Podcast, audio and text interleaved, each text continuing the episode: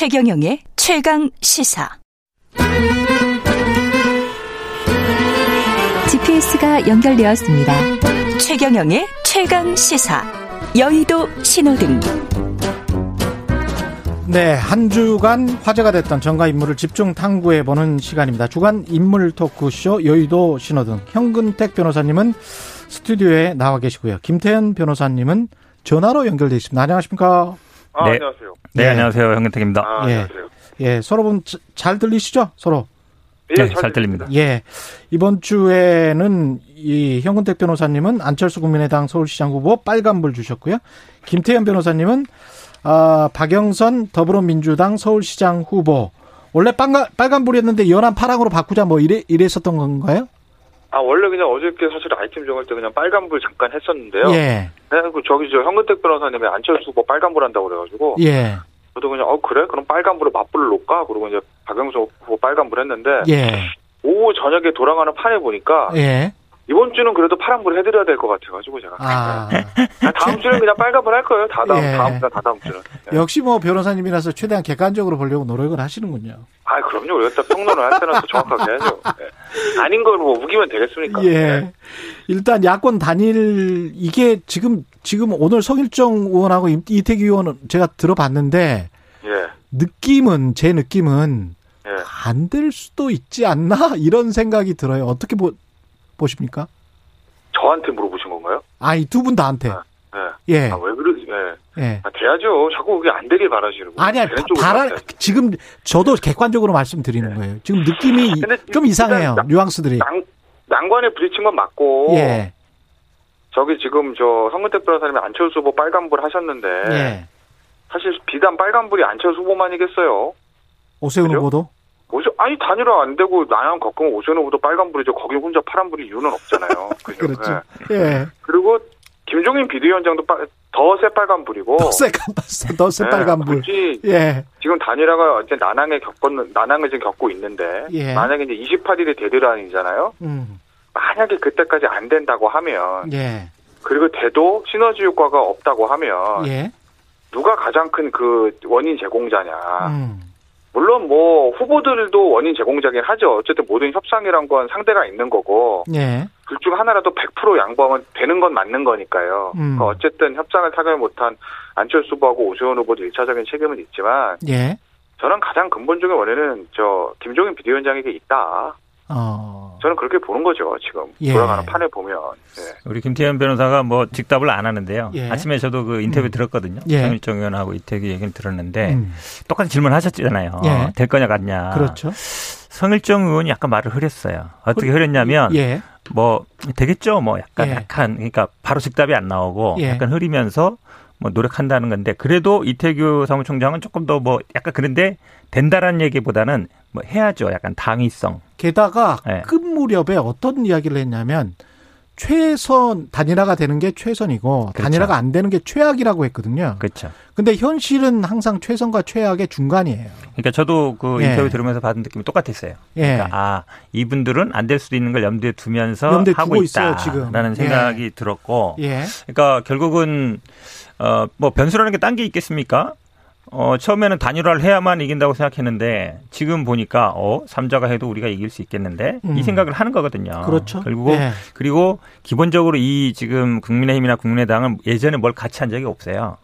민주당 예. 같은 경우 예전 민주당이랑 뭐 안철수 대표는 뭔가 그래도 같이 한 적이 있잖아요. 예. 그리고 민주당이나 아니면 예전에 뭐 진보정당이나 이런 사람들은 항상 시민사회에서 뭔가를 같이 하고 학교 다닐 때부터 뭔가 뭐 운동도 같이 하고 이런 어떤 가치를 공유하는 사람들이 있거든요. 예. 그런 사람들이 아니라는 것이고 예. 또두 번째는 가치를 공유 안 해도 그거를 중재할 수 있는 사람들이 있었어요. 예전에 예를 들어서 무슨 시민사회 같으면 원로 목사님이나 뭐 시민단체 뭐 대표나 이런 분들이 불러서 야 이게 해야지 하면 되는데 이걸 중재할 사람이 없어요 지금은. 예. 그러다 보니까 지금 어찌 보면 이제 거친 온사가 오가면서 이게 지금 단일화를 난 저도 보기에 왜 이분들이 단일화 하려고 하지?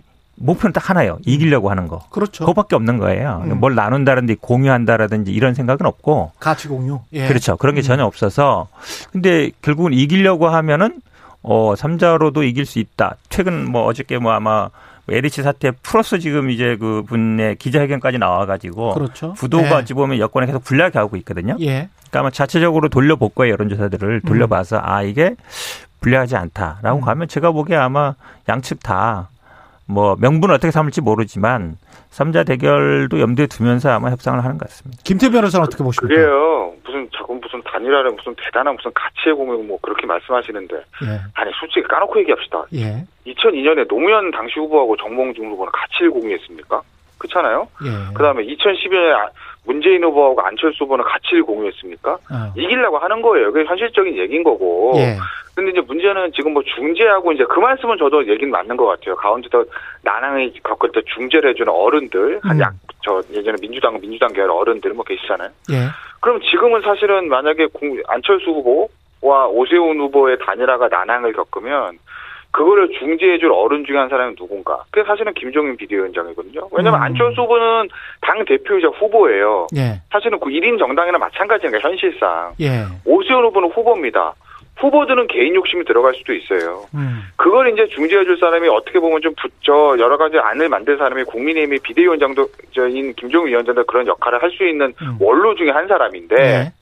그런데 오히려 국민의힘의 저 김정인 비대위원장이 저는 이게 정말 단일화를 원하는 건가 음. 단일화를 깰라는 건가 예. 거기에는 아마 두 가지가 있을 거예요. 하나는 안철수 후보에 대한 개인적인 사감도 들어있을 거고 네. 두 번째는 향후에 서울시장 재보선 선거 이, 이 끝난 다음에 반드시 있을 수밖에 없는 야권의 재편 과정에서 그렇죠. 본인의 어떤 정치적인 이득을 계산하는 거 아닌가라는 그런 생각을 저는 지울 수가 없고 딴 생각을 그래도. 지금- 예. 네?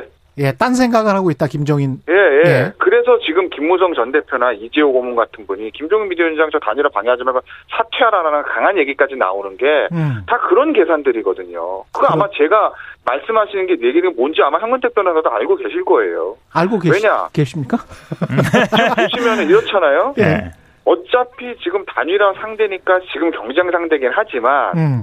이 단일화 국면이 끝나면 어찌됐든 좋으나 싫으나 협력해야 될 사람입니다. 그죠? 예. 그러니까 안철수 후보가 뭐 훌륭한 사람이든 나쁜 사람이든 떠나서 음. 어쨌든 지금 여론조사상 20에서 25% 대선 여론조사 5, 6% 정도 가지고 있는 사람이에요. 예. 지금 국민의힘 입장에서도 굉장히 소중한 자산 중에 한 사람이거든요. 음. 배척해야 될 사람에서 결국은 끌어안아야 될 사람이라고. 어찌됐든 그 지지선에 있는 거니까 크든 적든 예. 쉽죠. 쉽지 않은 야권의 판을. 근데 거기다 대고 뭐 삼자 구도도 이길 수 있다. 음. 뭐 후보가 되는 일은 절대 없을 것이다. 예. 정신 나간 사람이다라고 하는 워딩들이 과연 정상적인 워딩이냐라는 걸 생각을 해보면 예. 김종인 위원장은 저는 딴 생각하고 있다라고 보는 거죠. 그렇기 때문에 음. 단일화 협상에서도 상대가 절대 받을 수 없는 카드. 예. 지금 시대와 맞지도 않은 유선전화 5%에서 10% 이걸 고집하는 게 아니겠어요? 제가 알기로는 예. 무선 100%가 아니라 유선전화 5에서 10%를 고집하는 사람은 오세훈 후보가 아니라 김종인 비대위원장을 저는 알고 있습니다. 아.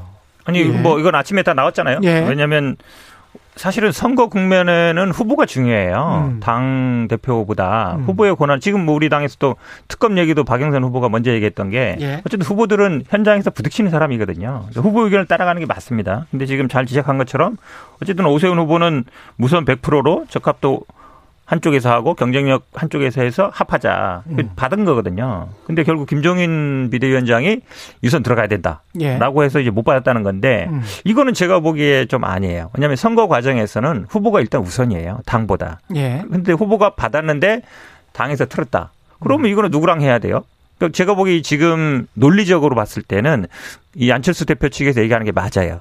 그 아, 누구랑 얘기해야 되냐 우리가. 그 예. 아니 일단 후보가 있고 후보가 정권을 위임한 실무자 협상이 있어서 음. 후보가 오케이 했으면 끝난 건데 음. 거기서 또 위에 그러니까 이제 상황이라는 얘기가 안 나올 수가 없는 거죠. 안 된다 음. 그러면. 근데 제가 봐도 뭐 지금 뭐 협력 관계 나중에 시너지 얘기하는데요. 그거는 물 건너 갔어요 이미. 어, 이렇게 뭐 정신 나간 사람까지 얘기하는데 그게 되겠어요. 제가 보기에는 아마 예. 후보가 돼도 어느 쪽이 되든지 간에 예. 뭐 열심히 돕기는 쉽지 않은 상황이다. 단일화가 돼도 선거 기간에 그렇죠. 열심히 제가 보기에는 아마 이게 지금 국민 음. 그 김종인 비대위원장 같은 경우는요 단일화가 목표가 아니라 음. 아마 이제 안철수 고사 작전 아닌가 봐요. 고사 예, 왜냐하면. 시간을 끌면 예. 유리하다고 보는 거고 예. 결국은 어, 지, 이 지지율 격차를 더 벌일 수 있을 것이다. 벌- 버리면 안철수 후보는 어쨌든. 드랍하지 않겠느냐. 그러니까 예. 여론조사에도 밀릴 수도 있고 아니면 예. 뭐 사퇴하든지 뭔가 어, 그, 이, 이 격차가 벌어질 거로 봐서 음. 저는 아마 최대한 끌 것 같아요. 그럼 그러면서 28일까지도 끌면서 예. 그 상황을 어 그러다가 만약에 안 되더라도 음. 안 되더라도 삼자로 가도 지지율 격차를 벌려놓은 상태에서 하기 때문에 예. 어떤 승, 승산이 있다 이렇게 예. 생각할 가능성이 더 많다고. 박영선 어, 후보 바로 황교안 이야기. 예. 선거 대표도 정확히 보셨어요. 예. 네, 제가 알고 있는 음. 저 김종인 비대위원장의 아마 생각도 그런 거로 저도 알고 있고 예. 굉장히 그게 저는 위험하다라는 거죠. 위험하다. 왜냐하면 음. 이게 시너지를 정치를 플러스의 정치를 해야지 마이너스 정치를 하면 안 되지 않겠습니까? 예. 더군다나 지금 야권은 지금 LH 사태가 터지고 이게 음. 박원순 전 시장의 문제로 생각이 보궐선거기 때문에 좀 유리한 국면이 저, 저 이루어진 거지. 태블릿 PC 터진 이후로 한 번도 유리한 국면에서 선거를 치러본 적이 없는 거잖아요. 그러네요. 지금은 예. 천재 이루의 기회라고요. 음. 이랬을 때 하나라도 더 힘을 합쳐가지고 플러스의 정치를 해야지 마이너스 정치하면 되겠어요? 저는 그걸 지적하는 거죠. 맞는 말씀이신 것 같고요. 그 다음에 이제 박영선 더불어민주당 후보 이야기로 넘어가야 되는데 연한 파랑을 선택하신 이유는 뭡니까? 아, 제가 뭐 박영순 후보가 잘했다 이런 걸 떠나서 상- 예. 선거는 상대적인 게임이니까 그렇죠. 사실 근데 박영순 후보가 굉장히 흐름이 안 좋았죠. 왜냐면 좋죠. LH 기본적으로 예. 아까도 말씀드렸듯이 판이 안 좋은 상태에서 선거를 치르기 시작을 한 거니까 박원순 전 시장의 문제 거기다 LH까지. 그렇습니다. 근데 지금 보니까 야권의 단일화가 삐걱삐걱 되기 시작합니다. 음. 그죠? 그리고 이게 단일화가 돼서 만약에 삼자구도 되면 야권은 진짜 어려워지고 저는 필패라고 보고 예. 만약에 안철수 후보가 단일화가 되면 과연 국힘 조직이 제대로 이- 저 가동이 될 것인가? 아. 또 오세, 네, 오세훈 후보가로 단일화가 되면 어. 내곡동의 문제는 어떻게 할 것인가라는 약점들이 지금 도출되는 거잖아요. 그런 과정에서 그러면 박영선 마이너스가 되면 상대적으로 올라갈 수밖에 플러스. 없고, 예. 네, 거기다가 음. 어쨌든 박원순 전 시장의 피해자 기자회견 있으면서 예. 그 3인방이 정리가 됐어요 지금 음. 어찌 됐건 간에 그랬죠. 그러면 악재를 좀 털어낸 측면이 있죠. 예. 그래서 제가 상대적으로 파란불을 준 겁니다. 다음 주는 또 어떻게 될지 모르겠습니다. 다음 주는 또 그것은 있죠 제가. 네. 예, 다음 주는 또 여의도 신호등에서 만나보기로 하고요. 지금 박영선 후보 같은 경우에 지지율 반등의 기회를 잡을 수 있을까요? 어떻게 보십니까? 이게 지금 뭐 좋은 뉴스는 하나도 없고요. 좋은 뉴스는 예, 없죠. 예. 박영선 더구나 후보 입장에서 그렇죠. 지금 예. LH도 그렇고 지금 기자회견도 그런데 음. 더안 좋은 건 이거죠. 이 단일화 국면이 늦어질수록 예.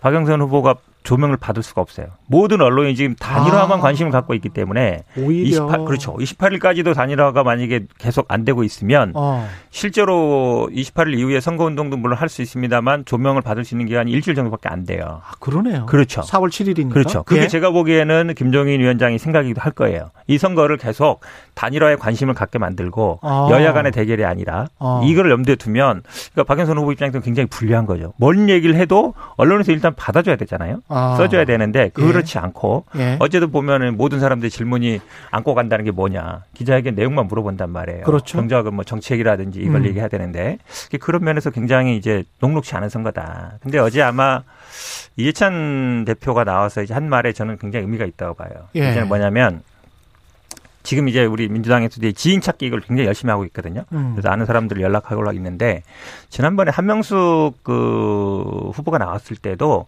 여론조사는 한 20% 정도 밀렸어요. 예. 근데 그래서 사람들이 많이 투표를 포기했단 말이에요. 예. 진짜 가지도 않고 조직도 안 움직이고 음. 캠프만 움직였는데 0. 몇 프로밖에 차이 안 났죠 그때 1, 음. 2% 정도로 뒤집혔단 말 저기 거의 이제 강남 에서 개표하면서 뒤집어졌거든요. 막판에. 예.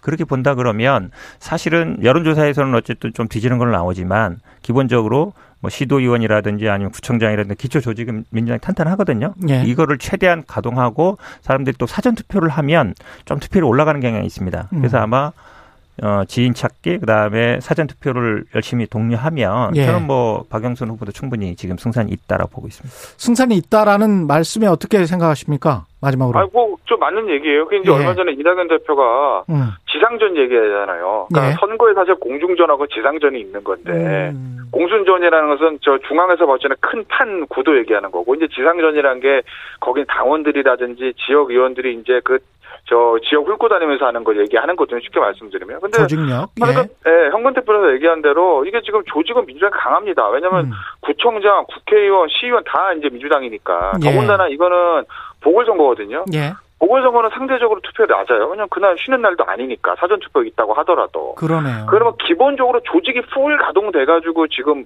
가야 되는 것이 있는데 음. 거기서 민주당이 강점을 보이기 때문에 음. 뭐 그렇다고 제가 박명수가 당선다 이렇게 얘기는 못하겠지만 예. 여론조사에 나오는 것보다 실제 결과는 좁혀질 거는 맞을 있다. 거예요. 예, 예. 그래서 예, 그 그게 이제 지금 역전할 정도로 좁혀질 거, 저 역전이 될 거냐 아니면 그냥 음. 저 득표율만 좁혀질 거에 문제는 있지만 어쨌든 지금 여론조사에 보면 상당히 차이는 있는 건 맞잖아요. 예. 단일 후보가 돼도 되면 경우에 보면 그렇죠. 그거보다는 실제는 뚜껑을 열면 좁혀지긴 할 거다라는 거죠. 그 네. 민주당의 강력한 조직력 때문에. 알겠습니다. 여기서 끝내야 되겠고요. 오늘 말씀 감사합니다. 지금까지 여의도 신호등 현근택 변호사 김태현 변호사였습니다. 고맙습니다. 네, 네, 고맙습니다. 감사합니다. KBS 일라디오 최경의 최강시사 듣고 계신 지금 시각은 8시 45분입니다.